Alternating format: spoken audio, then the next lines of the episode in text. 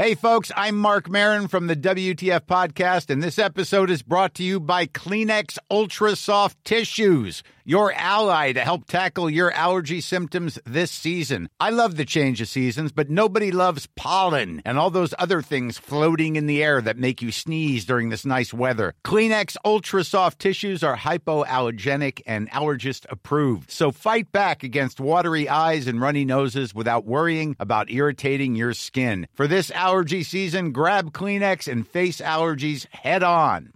I'm Sandra, and I'm just the professional your small business was looking for. But you didn't hire me because you didn't use LinkedIn jobs. LinkedIn has professionals you can't find anywhere else, including those who aren't actively looking for a new job but might be open to the perfect role, like me.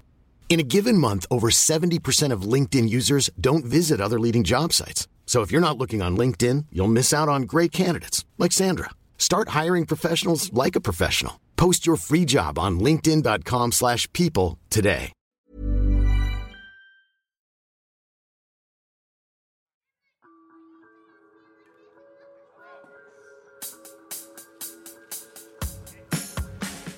Welcome to my good bad brain. I'm a normal person, so I'm insane. I've got depression and ADHD, but I'm doing better since I medicated me. I'm still not always sure whether I exist or what being a person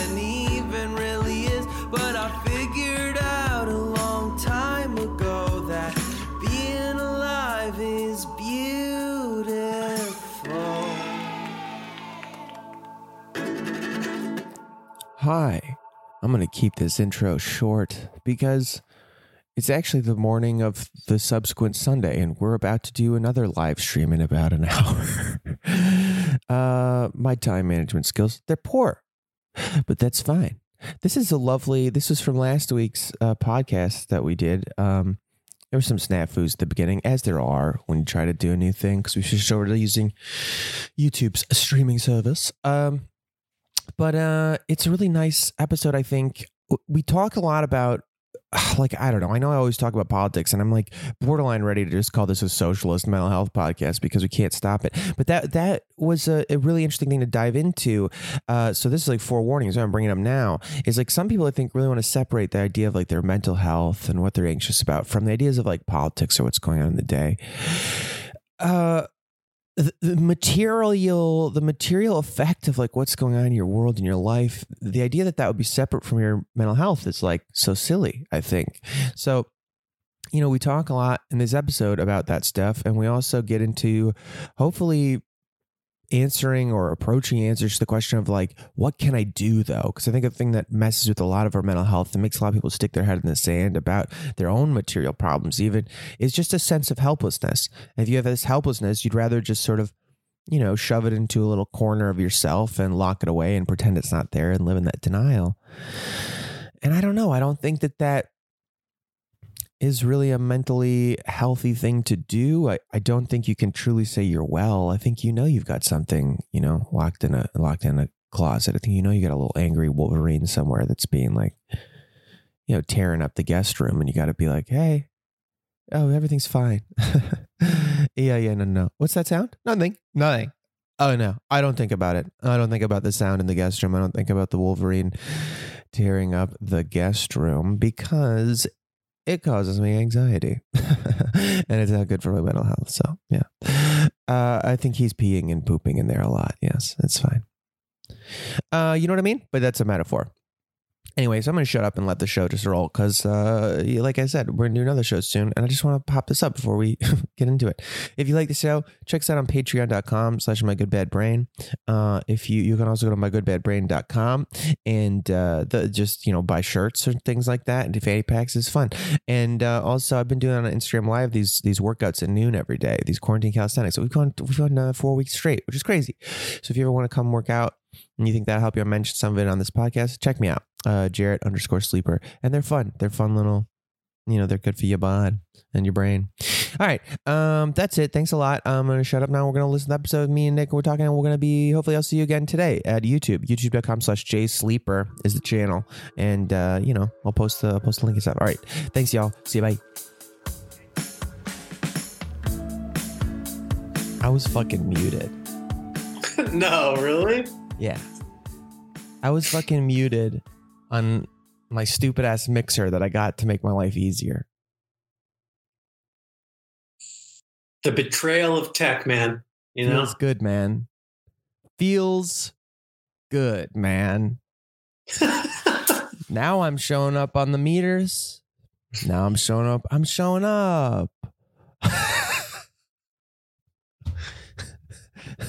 I'm jokerifying rapidly. Yay. We got yays. We got all goods. We got it's happening. wow. Okay. There we go. Crazy converted. All right. Wow. We fucking did it. I was getting ready to just shut the shit down. And, you know, whatever. It's Sunday fucking morning. All right. Whatever. Hi, everyone. Hello, people in the chat. If you have anything you want to talk about, today's a di- it's different. It's different today. We're in a new place. We're chilling. We're chilling. Getting ready to fucking smoke a joint. Just kidding. Well, kind of. Um, so I don't know if any you guys have probably well here since you haven't been you only heard half the conversation. We'll vaguely restart, like vaguely. Basically, Dr. Nick and I were talking before the show began, and while the show started, is like, how do you talk about anything but quarantine? Because this has become rapidly it's the quarantine show. How you how's your fucking brain doing in quarantine? Because we all are quarantined. Society is quarantined because society is sick. And then uh and then uh and then we were talking about that that like how do you not talk about politics like that there is this part of us that's like oh i think that's a little bit of a an illness of the of the discourse as well to be honest which i think is falling apart in a cool way like the way we are taught to silo off our lives and say like hey let's not talk about politics. Like don't no politics at the dinner table. And especially when it's something like mental health I, I actually think this is related to what we talked about last week with like toxic positivity and stuff like that that like you, this idea that don't talk about anything that might be materially affecting your wellness. Just talk about the feeling you have try to change the feeling. And on the one hand i think that's like positive. I think it's like a positive thing to think to yourself, oh, I can, my experience is subjective. My experiences and my thoughts are something that I can affect, my behavior. And that's true. But you know what I mean? It's like saying, it's like there's an aspect of it that's like if you had a big cut on your arm and someone was like, instead of trying to put pressure on the wound and stitch it up and stop it, we're just going to shoot Novocaine in there and just pretend it's not an issue. Yeah, no, totally. I, I mean, I think what bothers me so much about it is again to kind of like um, retrench behind the like assumptions of doing science is when I feel like I'm talking to someone who has a different point of view, which I love to do, but then I- you know I get the sense that they're just not open to any evidence that might contradict their position. Right. And so then I'll like start by kind of asking in the beginning, like, are, is this something that you would be open to changing your view about if you saw evidence that uh, this view was erroneous? Yes. And people just like can't, can't even answer that question. You know, often it's like, no, it's not. There is no evidence. It's all from a fake news source or blah blah blah. Well- I mean, this is like you know the videos of Fox News hosts talking about how they've always uh, been consistent that the coronavirus is dangerous, and then like you just watch a video from five days ago and they say it's a left wing hoax. I mean, this is related to the idea that it's very difficult for some people to take in information that demonstrates that they could have been incorrect about a position. Isn't there literally like um there's a, a famous study that was like n- not the Kruger Dunning thing, but the one that's like that there's like um some ca- like uh, if if you are presented with evidence facts that your point of view is wrong, that it only deeper entrenches your belief. There are many, yeah, there are a lot of studies that kind of get at different angles of this, but there are some concepts like cognitive dissonance or confirmation bias that point at the notion that it's very uncomfortable for people to hold views that are contradicted by evidence. And so they will make an effort to keep their view and select evidence that supports it or distort evidence that contradicts it. So, Right. Co- yeah, confirmation bias, right? And there's like uh cognitive dissonance is another cognitive one. dissonance. Do you know what I'm talking about? It's like a very famous study. I'm like trying to Google it on the side here. It's a Stanford thing, I think. It's old. It's like a. It was like. Uh, we'll try and find it, or, or if I find it, we'll put it in the. We'll put it in this week's literature. yeah, But um, yeah, no, but I think that that experience is frustrating on on both sides of the line because we're so used to. Somebody said here, by the way, uh, right, what are you doing, Michael Hollis? What are you doing for fun? Because we're in quarantine. Even the escapist topics of TV, video games lead back to the context of quarantine. Yeah, exactly. That's like this Yeah. is the quarantine show. This is the quarantine mental health show. What are you doing to stay sane in this new world? And I will just, I, I want to keep on this topic that we're talking about, but I want to just retread for the people who, while we were muted, was like one thing we were talking about was that the strangeness of this time, obviously, but that Nick and I, who have always been weirdos, I guess, and like, you know, enthusiastic about uh societal breakdown, whatever, like possibilities.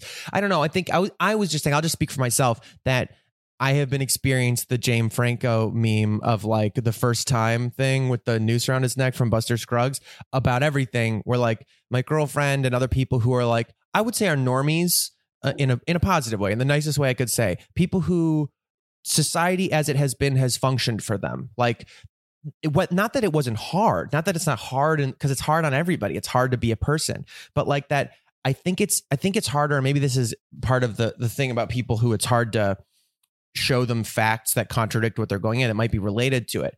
Is that like if the system has worked for you, if somehow like you found success through it, even if it was challenging, you overcame it though, you figured things out. I think it's harder to accept that the structures that seem so solid out there, these material realities that affect what our sense of things are, is like it's harder to accept that those might be imaginary or that they might be very fragile or that they could crumble overnight and actually don't have a lot of value and are proven to not. And that it would be hard to adjust to those facts on the ground uh, rapidly because up till now, it's been such a foundation of reality. I think for me, at least, nothing's really ever made sense to me. I remember I like got really broken about money early in my life because like of a couple reasons. One, because there were times when my dad had a lot of money. He was like this personal injury lawyer, and then he had like this mental breakdown, drug thing, and broke some laws and stuff. And then I remember times when like the electricity and the power are getting turned off, and it just seems so arbitrary. And then personally, I had like this experience of I would get like a I was like a bus boy at a restaurant. I'd work my dick off all weekend. My feet would hurt. Everything would hurt. I'd barely have enough money to like pay a cell phone bill. And then I'd get a, a voiceover job where they'd be nice to you for 20 minutes and give you like, do you want water? And, and then you make like $2,000 to like say something on a microphone. And I was like, okay, so society makes no sense. Like there's no meritocracy. This has nothing to do with effort. And so things like that, like just fundamentally broke my sense of like things make sense. We're going to, you know, everything's okay. And if you work hard, you'll be rewarded. All these things. So like, and that just added to my general mental state and general existentially, where you're like, well, nothing makes any fucking sense ever. It's all just an idea. And then I decided to be an actor, but I think it was more the other way around. I feel like I had to be an actor because like it was just using your imagination to pretend things were real. And I was like, that's what I feel like I'm doing every fucking day anyway. So now that this is happening, I'm like, yeah. I'm like, first time to everybody else who's like having this existential, like, what do we? I'm like, "Y- y- yeah. I'm like, that's what it always has been. You know what I mean? Yeah. Yeah, I do. And I, I guess what I'm concerned about, I mean, that, yeah, I, makes perfect sense to me. I think it's just the idea that, I, I don't know, to me, I kind of, uh, so like the lens I come through is I just feel as if people haven't like read enough history or like history of science. I mean, I don't know why on earth you would think or someone would think that the structures and rules that govern our interactions, that distribute money and resources, that these are somehow like the positivist rules, that we discovered these immutable rules and this is how it should be. It's just what's happening now. I mean, right. it's happening now and it was different 50 years ago and it was really fucking different 100 years ago and it was really different 100 years before that. So the idea that somehow this is the right way is just silly to me but but it seems as if people are invested the winners are invested in convincing people that it can't possibly be any different or everything would be horrible i mean and this is like when i see i mean when i see like people posting pictures of empty supermarket aisles with captions like "Dry run for a Sanders presidency," like "This is socialism." I mean, it's just like, like it's it's literally yeah. un, unfettered free market that you're seeing. Individuals right. boarding in an unfettered free market. That is actually what you are seeing. So the cognitive dissonance of transposing that reality onto something that isn't happening because it makes you feel emotionally safer right. in the face of this failure of the systems you believe in it, to, to me uh, it makes me feel hopeless because i don't think you can reason with those people. In fact that is an assumption. I, I just don't think you can reason with a lot of people. And so then i ask myself well given my assumption and perhaps other people you know i'm open to being convinced otherwise. I wish someone would convince me otherwise. But you know my view is that you just cannot reason with a lot of people. I can't say most people I, you know who knows but a lot of people you can't reason with. So what do the rest of us do? You know what do we do when we can't reason with a lot of people even when it's in their self-interest? Our our, our perspective would be in their self-interest to share. What do we do? We can't reason with those people, and you're not going to reason with people in power who are beneficiaries of the system unless they have a real expansive moral imagination, which few of them do.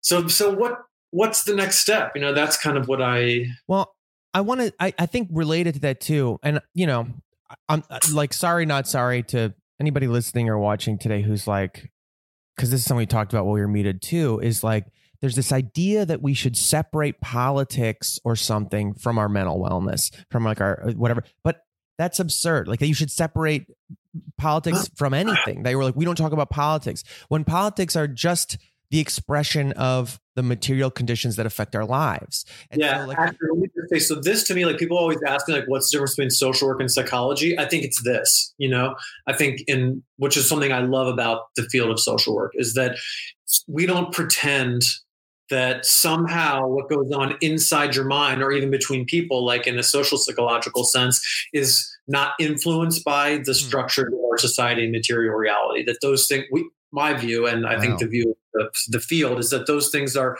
inextricably linked, and it's just a fantasy to pretend they're not. So anyway. that's profound. I've never heard that. That's like that's very profound to me. I feel like that's in in this that tiny phrase i'm like wow that fundamentally shifts my understanding of what i'm interested in. When i talk about like mental health or mental wellness is that like it's i because i've long had an inkling i'm not interested in psychology. I'm not interested in the psychology that is parodied in what about bob of like the person who lays on a couch and that just doesn't fucking make sense to me. I'm i'm interested in uh uh, the reality of my experience and how I can affect that and bring that in sync with um, things.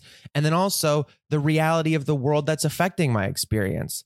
Like, like one thing I think that's hard to navigate for me still, this is like the eternal navigation, I believe, of any kind of uh, attempt to affect my own cognition or mental health is like the line between one, which seems to have been a, a, fairly, at least a battle that's being won more and more in the discourse of validating people's experiences, of saying, like, not just like toughen up or it's all in your head, saying, like, no, it's fucking real what you're going through. And there are real reasons that you're going through this, like, which is to me, material realities of whether they're more immediate traumas in your personal life or things that exist systemically that are not healthy for people's brains and spirits and bodies or whatever and then uh, but then the second half of it is is the line of saying like here's what you can change in effect and then you can. And i think that was that was what i was going to ask you about your thoughts on and, and what we do because this is something i do feel like i'm being faced with a lot lately questions from my community my friends my loved ones close people to me. And especially i would say like those normies who are like the good faith normies the ones who are going like whoa all the things i thought actually are pretty fucked up. and uh, what do we do now? And um, basically, my thought is like facing material conditions. And I, I I'm I'm nervous to ask this question because there might not be a very happy answer coming. I know you've like worked in social work in fucking like Los Angeles County. It's like, you know, there might not be a great answer here. But like facing the material realities of what seems fairly hopeless at the moment. Or, and, and, like we're all just small people. What can we change? What can we do? And being faced with like, I don't fucking know. Maybe I can't stop. I definitely can't do anything about the GOP. And now it seems like I can't even do anything about the Democratic establishment. And uh, maybe this is just going to march forward in this way. And this feeling of just hopelessness of this, this, I don't know. I will say, I will offer this kernel of the thing that occurs to me is just to you know act locally get it smaller and smaller just affect positively whatever i can in my small realm. And that might just be bringing loaves of uh, good sourdough to that my my you know james beard chef best friend makes to my neighbors. But like um as opposed to you know these like sad little like squash uh-huh. loaves everyone making their best effort. No but um you know what i mean? But so what do we do yeah, with that do, hopelessness yeah. because I think that hopelessness is the reason people revert to the thing we were talking about, the cognitive dissonance thing. Is like I prefer rather than this murky hopelessness with no answer, no no idea how to fucking affect things. I prefer to go back to just at least I had a sense that things made sense before, uh, and I'm going to stay in those beliefs.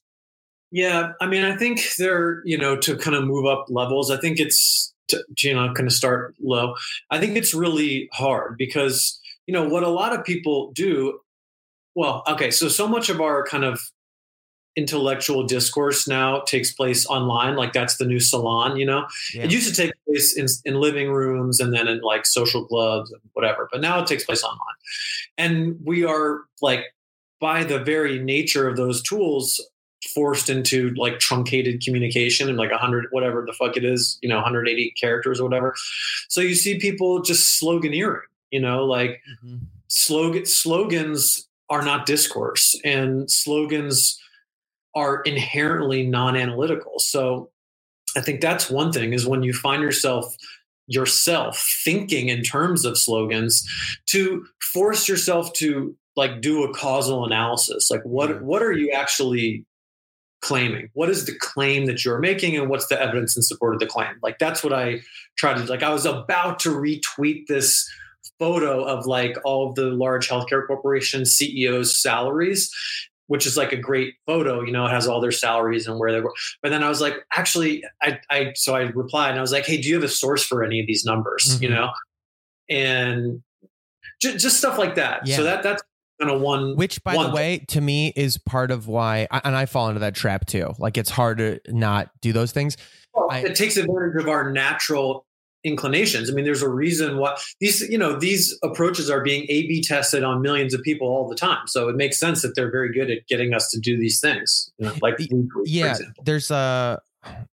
I, I don't want to derail, but there's that. This does make me think. There's um somebody said uh ida maria said greta thunberg said something like people talk about getting back to normal but normal was a crisis. We shouldn't go back. Well like 100% but like on that um that note of like uh, there's a there's a there's somebody on I think they're named Brad Brad Troemel on Instagram and it's like an art kind of an art criticism account but it's like from uh I don't know if you could be like working class art critic or something like that. It's very funny. It's very online. It's obviously like poking fun a lot of the time at like establishment art practices, gallery art practices, things like this, the art education practices.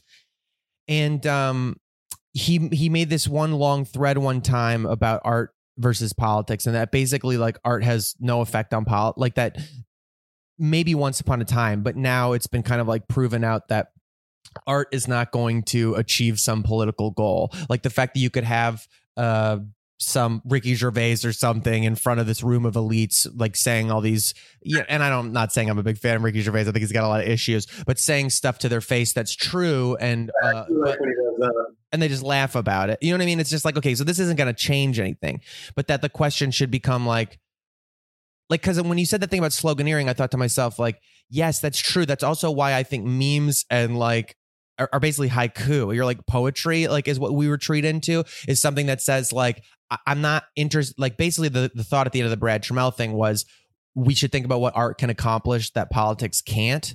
That like what is art for yeah. versus you know what I mean? Like I do.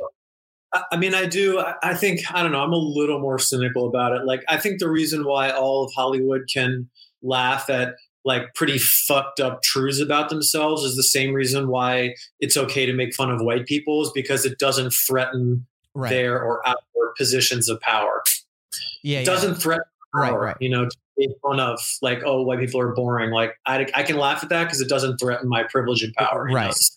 Uh, No, I fucking- think that's true, but I, I'm I guess what I'm thinking is like as we move forward, maybe in the in the state because I don't think of it as like a po- I, I'm like maybe this is just getting back around to this still this question. I, I didn't really let you finish about your which I'd like you to go back to about like you know what do we do to to to empower ourselves and to hopefully have some positive effect not just on our own personal well being uh, but uh, you know, not in a Novocaine sense, in a sense of like let's uh, treat the wound and change things. Is like I don't know. It almost feels like the attempt to use art or politics or whatever to change an established thing is meaningless. Like you're not gonna because everybody's just deeper entrenches in their things, and you really only have to focus on like what's new, like a, a new radical base or something like that. Like what the possibility of what you can create in your own life. That's you know not convincing a, a, a machine that exists to be something it's not. Yeah, I feel you. I mean, I, I don't know. I, I kind of think that you know, just okay. So we think about like what are the most effective like tools of power, and I think art can be one. And like I think art can change attitudes in the sense that you know there's good evidence to show there was like a soap opera introduced in I believe it was in Brazil that talked about um, uh, safe sex practices, and that like that was associated with the measurable increase in safe sex practices like among viewers. So, you know, there are ways of like disseminating information to people uh, to change cultural norms through art. Like I do think, you know, and now now that medium is like TV or um, film. So I do think, and probably now like newer tools like like video, YouTube videos and you know. Um, influencers and whatnot. So I, I do think that that can have some kind of effect on the culture. But the problem is that like it comes back to who gets to disseminate and decide. And it's it's just we know now it's not a democratic process. I mean But don't you think that's part of like the inner the power of the internet is like this co-created strange like the the, Yeah, the under I, I do but i don't think it's a i mean the kind of fantasy is that it's a totally egalitarian marketplace where people vote on what's best and those things rise to the top and i just don't think that's the case i think it's right And I'm open to changing my view about that again when when shown evidence. But to me, it's I think it's people who have the most money and support are amplified, right and within small groups. You know, it's not like one normal curve. There are all these kind of subgroups, like small curves, and you know there are moneyed interests that amplify voices within those small groups. So I think that's probably that that seems to be you know what's happening. yeah Um, and so, what does that tell us? Well, it's the same thing that it's been from the dawn of time that money, capital, is really the the tool of the, the like most effective tool of power. So I think that you know, yes, we have to do what we can in our spheres, but I mean, we got to we have to like be present in local politics. So, like my colleague Yeah. Robin, who I work with on this um, youth homelessness intervention, she is like this tireless advocate for uh, engaging in local politics. And she, I mean, really, from the time that I've known her, she's always like, anytime there's like a local election in LA, she's, you know, harassing everybody about it to go and vote.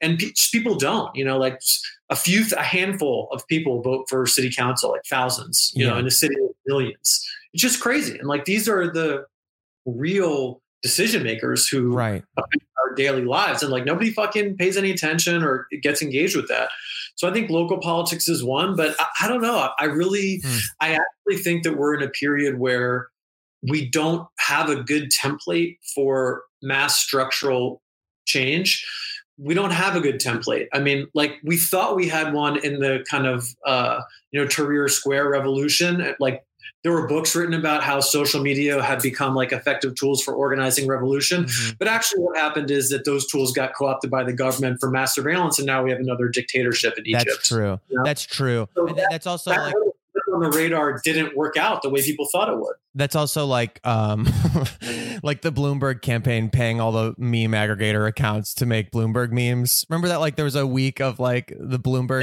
uh, every every big meme account was like Like those aggregators' lives, they all bought beach houses with well, that. I mean, I was like, you know, there was a part of me that that's kind of like the the chaotic uh the chaotic good. I, I, realized last night that I'm definitely just chaotic good. It's like turns out that's my alignment. But that like that sort of I feel like my chaotic good approach to that stuff was just like whenever people are like, ah, don't take evil money or something like that, you're like, well, like money's money. And uh, sometimes you can take the evil money. It's like Robin Hood. You like have to.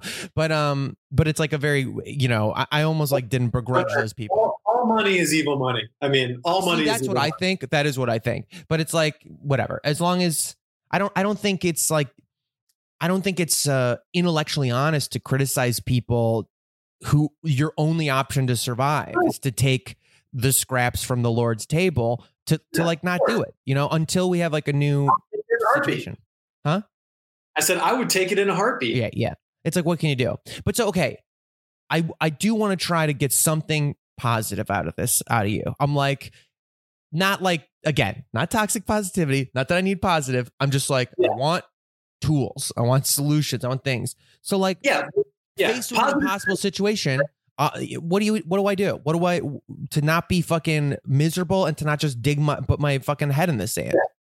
Yeah. Okay. So here, here's what I'll, I will just say. Like, I think one of the things about toxic positivity is that it proposes easy solutions for difficult problems that don't work. Right. So, me, you know, positivity is not easy. It's hard. It's hard. It's pro- it's probably hard. Like I remember when I was living in uh, northern India, my t- my teacher, this monk who was my teacher, I forget what it was, but I asked him like, which of these two things should I do? You know, a, a decision that seemed like difficult and, and, important at the time, and he just asked me, well, uh, I'll just tell you what my teacher told me.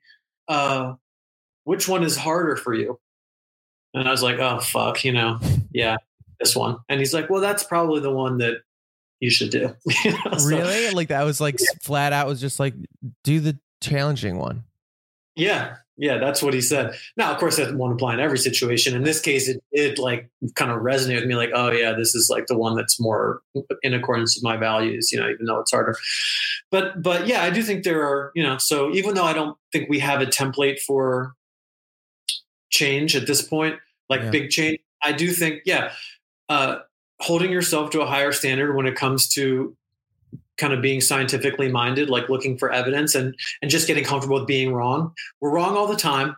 We overestimate how uh, right we are. Uh, so I think just being comfortable being wrong and learning to say, "Oh, I was wrong about this," and change your view in the face of evidence. I think that's a really useful skill, and to model that, you know, just to model that for everyone in your life. Yeah. Uh, and I think, yeah, to be compassionate and decent to each other is really important. To understand that validation and acceptance and accepting reality is not enough. It's the starting point for action. You know, like that's another one that I think is really important. And then I think to be involved locally, you know, to be involved locally, um, to try to make change locally in the sense of like voting for your city council members, your judges. Um, it's so hard to like I don't know. There's not a lot of resources. I actually literally asked a friend this week. There's one called LA Podcast. They said, listen to that. That's a good one. They just talk about like local LA politics and what's going on.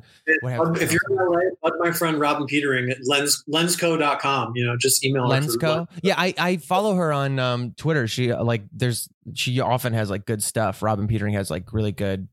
Yeah. There's just very few uh, resources. I feel like it, yeah. it's odd that like national politics seem easier to get info and understanding of than than well because who is making money talking about national politics? A lot of people you know? Yeah. who's making talking about local politics? There's just less money in it yeah know, so. that's true that's true. So I don't, I don't know. Crazy. Well yeah, so I don't know. So so uh, you said something in there that I think was like really interesting, which is like uh that that like I, I'm paraphrasing, but I want you to repeat it if I got it wrong. Was something that like uh feeling like good wellness isn't like the goal; it's like the starting point to be able to do stuff. Yeah, well, this this I think is a something a concept that I run into a lot, where it's you know, val first of all validation, and acceptance. Like when you finally get to a place where you're like, okay, I accept that like these are the problems I'm having, whether it's, you know, like intermittent uh, major depressive episodes or an underlying anxiety, you know, like, okay, I finally accept that this is the problem. And maybe you're able to like disclose that to people. but that's not like you're not done. You're just at the very beginning now, right? So it's awesome. Like you getting to the beginning is a big deal. Like if you don't get to the beginning, you can't fucking go anywhere, right? So you have to get to the like the starting line. You have to. The first job is to just get there to like get to the beginning of the. I don't like the race analogy, but just to start because like take a stroll. You know, it's not a race. Mhm. To get to the beginning, but once you've gotten to the beginning, which demands radical acceptance of the truth of your situation, then you ha- you need to do the things that will get you to your your goals that will help you live in a way that's consistent with your values. Um it- like and that requires another set of skills you know? Um and i think too often both in mental health and in general we think okay once i've like told the truth you know to myself and accepted reality and you know that that i'm like done now. And it's the opposite of that i think. Yeah, th- th- that's uh back when I was uh first getting into like fitness and stuff like that uh like a decade or so ago which really came out of martial arts. I was doing martial arts stuff and I wanted more. GPP for that. I used to I call it uh the daily preparation. That's like how I started to think of it was like a sort of like a you know, sort of spiritual practice. I don't think there's like separating spiritual and physical really that much. Just like I say on this podcast, it's called my good bad brain. Like I don't think there's a separation between the physical and mental either. Like it's all There isn't. Yeah. I mean, what what would that separation be? Where is the non-brain based mind? I mean, what is that? right. I I bel personally believe in it as like an act of faith. I believe like whatever makes us human is like I think of this v- vessel as like this is the TV set and the signal is coming from somewhere else, like whatever consciousness is. But that's me. That's like my personal. you know. But it's it's beyond an act of faith. It's an act of knowledge. I mean, there might be a mind that is entirely separate from our brain, but it doesn't have anything to do with our experience now because Right. our experience so mediated physically. So maybe that that thing could. Yes. if I'm agnostic about it, but it's not what we're experiencing now. Yes, and Yeah. that's exactly that's how I always feel. It's like e- either way, I just for some reason that thought brings me comfort, and I like to think about it. I feel like I've had moments of such absolute certainty about it that it brought me a lot of comfort. Like I was like, oh, life is eternal. Like that that's like whatever. But that's just you know neither here nor there. Was the the uh, because you can also be like a moment is eternal. I sort of feel that way as well. That like you know this very, but um, that like this uh I don't know, the sense that that we're um I literally just fucking blit like totally disappeared. Do you know what I mean? Yeah. What was I just saying? I was just saying We're talking about eternal moment. That's because my consciousness went off into the cosmos. That there is no experience that I can describe to you or anything else that is not this one. That is not physical. That is not something that comes through the lens of my brain, the chemicals of my like blood brain barrier, the molecules smashing around inside of me. It's like a physics problem, most of this experience. But that um there's a sense I, I had this I felt very profound experience one day uh like a year or so ago about that daily that preparation thing is you're like what am i doing this for? Like what, what was i uh doing all this martial arts or like well, i picked them a jujitsu right? A martial art that is like dealing with uh, a human body a, a physical human body that is non-compliant. Um all the lifting and strange exercise and things like that. What what is that for? And like so many people fantasize, uh, they're like these these apocalypse fantasists, you know, about like the day all these ninjas are gonna like fall out of the ceiling, and you're gonna be like, time to do to fight these ninja terrorists or something like that. But like uh, in reality, it was like my mom had had she was in the hospital and she had some medical thing where like she almost died. Like there was like a, a suture broke in from the thing that was very like standard and and like uh the like the practice like the procedure she had was standard. It shouldn't have happened. It was like a bad suture and she got like this embolism. She almost like choked basically on her own swelling and almost died. They got her to the hospital. She was okay. She was in the hospital. So we flew out. We were hanging out her in this hospital. And and at one point um because she had to stay in bed it was like very you know like she went had to go to the bathroom. So i helped walk her to the bathroom and we like with my brother or so we, i got her the and and while just standing up off the toilet after she was like done and i was coming back in to help her as she stood up she just blacked out. Like i'd never seen anything like it. It was terrifying. Like just sandbag totally disappeared. I, it was terrifying. I've never seen it happen in a human body like up close like that like totally just out on her feet. And it was like out of nowhere. You know, you know, I could I caught her, and you could catch her, and it was like I've never felt a human body that's that limp either. And she's, you know, and like it was very challenging. It was probably the hardest physical feat I've done in my life. But you were like, the difference between my mom falling and hitting her head on the ground, you know, totally limp and unconscious on the tile, and who knows what that could that could kill somebody. You know, you don't know.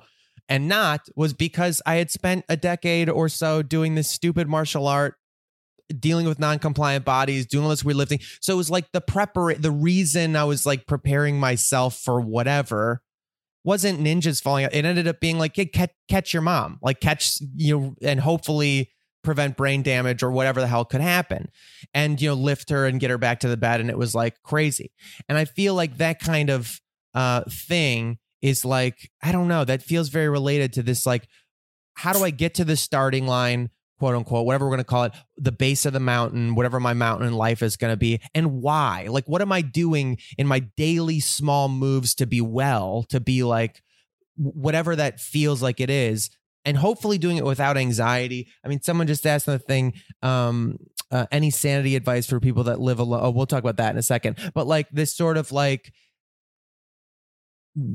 if if the baseline is so that I'm ready to act, like what am I?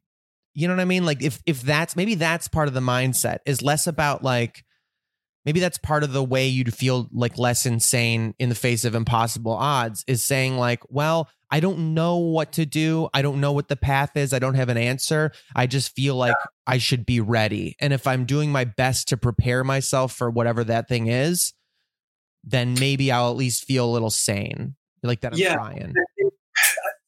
Yeah so this makes me kind of think of a couple of sort of assumptions that underlie at least like the work that i've done that i think is and i think these are important assumptions. So like all organisms are kind of at root have two drives right? It's move towards pleasure move away from pain. Like that's like you know from amoeba all the way up like mm-hmm. that's kind of you know basic physiological drive. And so with humans it's like well we want to maximize our happiness and I think that's good and true. Like we should try to be happy, of course. What the fuck else? You know, what, why we got to try to be happy. But there are going to be times when just happiness isn't in the cards, and those might be long stretches or short stretches.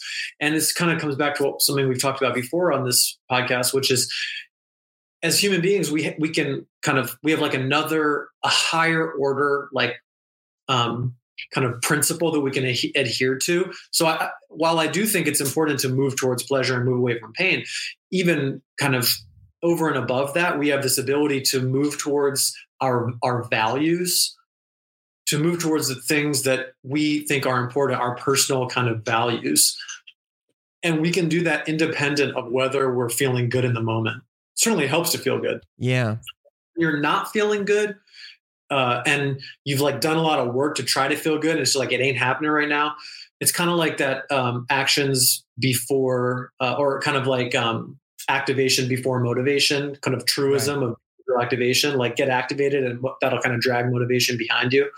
Yeah. If you act in accordance with your values, typically feeling decent will come behind that, you know?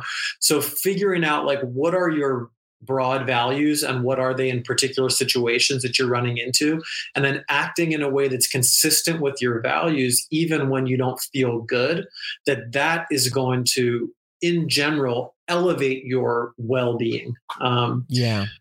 I think that's a you know, and it's kind of to kind of connect it to, back to the story that you told is even if you don't feel like exercising one day, you know that like being prepared physically is important to you. That's a value. yeah So, so you might do something so that you're acting in a way that's consistent with your values, even if it's not giving you enjoyment in the moment. Yeah, Yeah. I will say, like this past month of doing the quarantine calisthenics thing, which I'll do it again today at noon if everybody wants to join. Well, you know, do it at noon at my Instagram live. Has like uh, I haven't I hadn't had a very consistent physical practice prior to that. Had fallen off, and it's like really changed. Uh, it just that's another thing I'm not really taking into my account of how fine I'm feeling in quarantine. I guess it's like because I'm not every day, but that's like normal. But um, but that you know, I, I like to think of my body as like um a pet. It's like a dog that I have to take care of, and that like it, that's just the reality of it. If I don't take it for walks, if I don't feed it okay, if I don't give it like pets and stuff like that, then like it gets fucking shitty and irritable and depressed. And it like then i have to deal with the results of it like shitting on my bed you know um because it's upset. Uh which related to someone asked um any sanity advice for people that live alone and miss hugging people. Uh get a cat a body pillow find a neighbor who's also alone and agree to be quarantine buddies. Um that's actually a very good question. I think a lot of people are do you have any thoughts about that? Because obviously like physical contact is like a pretty essential part of human animal like well it's essential. It is essential. Yeah. I mean look so if there if you are able to safely without you know violating good quarantine practice get some contact with someone i think that's ideal but you may not be able to do that. And if you can't do that i think that you know unfortunately it's like the tried and true stuff that people are doing. So if you can do some kind of like video connection with people who you care about that's really important um, you know so you have some kind of social contact. That's one. And then two is movement and exercise. Like if you can go outside especially if you can go like into nature without violating good quarantine safety i think that's can be really helpful. So nature. And if you can't go into nature doing some vigorous physical activity to tire your body um, oh that, yeah. That's a good one that's going to be really important too. That that uh, actually that was uh I would say in like some of my most dire mental states in the past when I've like been really I would say like in like super duper crisis mode. I do think that um physical like practices I, I, just exercising myself to a point of just absolute exhaustion was like one of the like a life-saving tactic. Yeah, I mean I think look there are some things that we know um uh, release endogenous opiates like endorphins, and physical exercise is one. Masturbation is another. I'm sure I don't have to remind people to do that when they're alone, but you know those things do release endorphins. So I think you know do that stuff. Yeah, that's awesome. So that's a pretty good note to end on, I guess. What to do at the end of the world? Just fucking jack off. Let it rip. Yep. No, that's funny. Um, well, I don't know. I think like that's pretty good. Someone said their sound just uh went out. Well, whatever. I I think our sound's going. You know what? I think we could call it though too. We had a pretty good. It's ten fifty four. We struggled at the beginning with the thing. I don't know. I hope that this. uh I hope that this like. Whenever people listen to this, I get so nervous about like the the toxic positivity thing. I have the voice in my head, which is like, please just don't stress me out. Don't be stressing me out. Da da da da da. This, you know what I mean? And I'm like, I don't want to be that.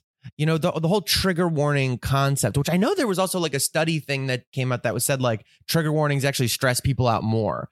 You know that like that uh it I feel like it's like if a baby falls down on their face and you go, "Oh, oh," they like start crying. But if they fall on your face, you go, "Oh, you okay?" They're just like, "Oh, yeah, I'm fine." Like they respond to your I'm not a big I mean, I am only in favor of the trigger warning in very very limited circumstances. I'm not a big supporter of that. Okay.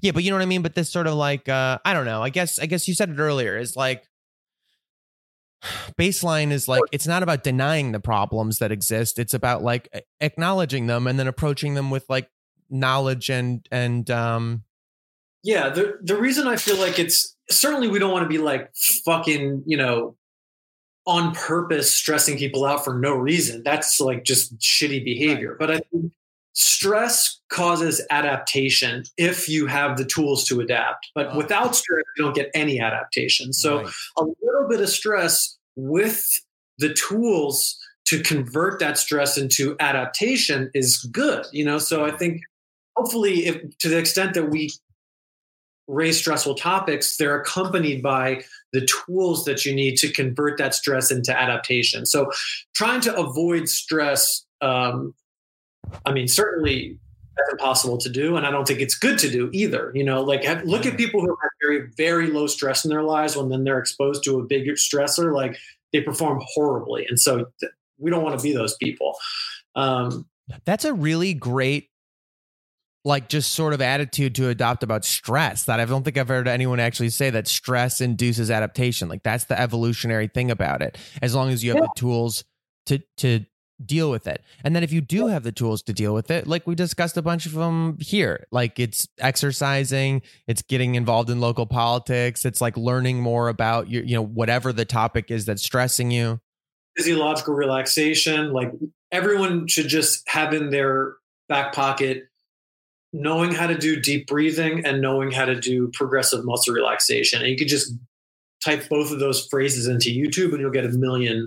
Okay, I'll, bu- I'll bug you to give me a favorite one this week, especially for the progressive muscle relaxation, because I think I've done it without knowing it was called that, but I want to find one because that seems like a useful thing to always have. A good one. Say it one more time.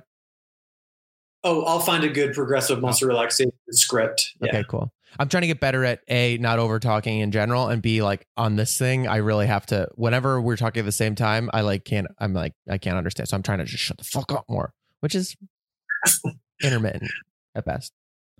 All right, man. Well, thanks a lot. Thanks for being here Leon this week. Um, thank you guys for joining us. Uh, if you got over here to the the YouTube one, I have enjoyed this. I think it it's a little more delay, but let me know what you think. It seems maybe it's easier for people to engage. Maybe we'll just keep trying this one. Might as well. We tried Mixer for like a month, and maybe we'll try the YouTube one. Might as well because it's like we got it.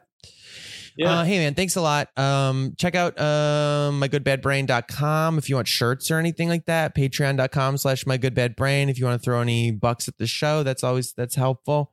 Um, and um, I don't know. What do you want to you want to plug anything? I don't have any plugs, but I will find that script because I think it's good. I'll, I'll find the progressive muscle relaxation and the deep breathing like video um, Cool. that people can follow along with because fuck, we all we all could use Yeah, seriously. this. And then uh oh and then oh quarantine calisthenics. If anybody wants to on the on that note, if you feel like exercising, I've been doing it every day at noon on Instagram Live at my uh, Jarrett underscore sleeper. And um hey, it's been cool. Like yesterday, someone like there's some regulars. Some people are like calling it the quarantine. They're like recognizing each other on there. It's it's neat. It's really fun. It's we're done. I, I haven't ever gone over an hour, which is amazing. It's usually about 30 minutes of actual exercise, even including uh including all the talking we're usually out by 12:45 but no later than 1 as long as I start on time. all right, so we'll see you guys at noon if you want to do that. Uh thanks guys. Thanks a lot. Thanks Dr. Nick. I'll talk to you guys later. Bye. Welcome to my good bad brain. I'm a normal person, so I'm insane. I've got depression but I'm doing better since I medicated me. I'm still not always sure whether I exist or what being a person even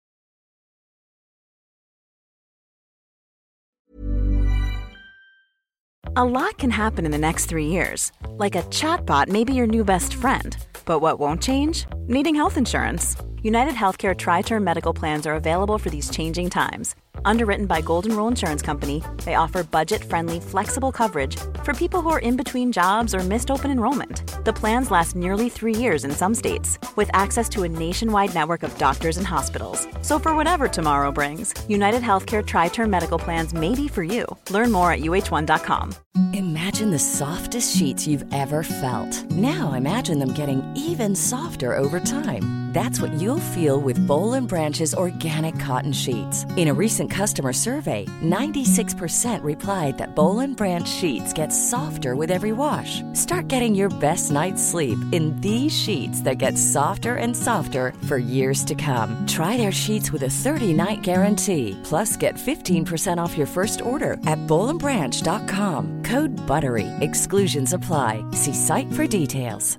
Mom deserves the best, and there's no better place to shop for Mother's Day than Whole Foods Market. They're your destination for unbeatable savings, from premium gifts to show-stopping flowers and irresistible desserts. Start by saving 33% with Prime on all body care and candles. Then get a 15-stem bunch of tulips for just $9.99 each with Prime. Round out Mom's menu with festive rosé, irresistible berry chantilly cake, and more special treats. Come celebrate Mother's Day at Whole Foods Market.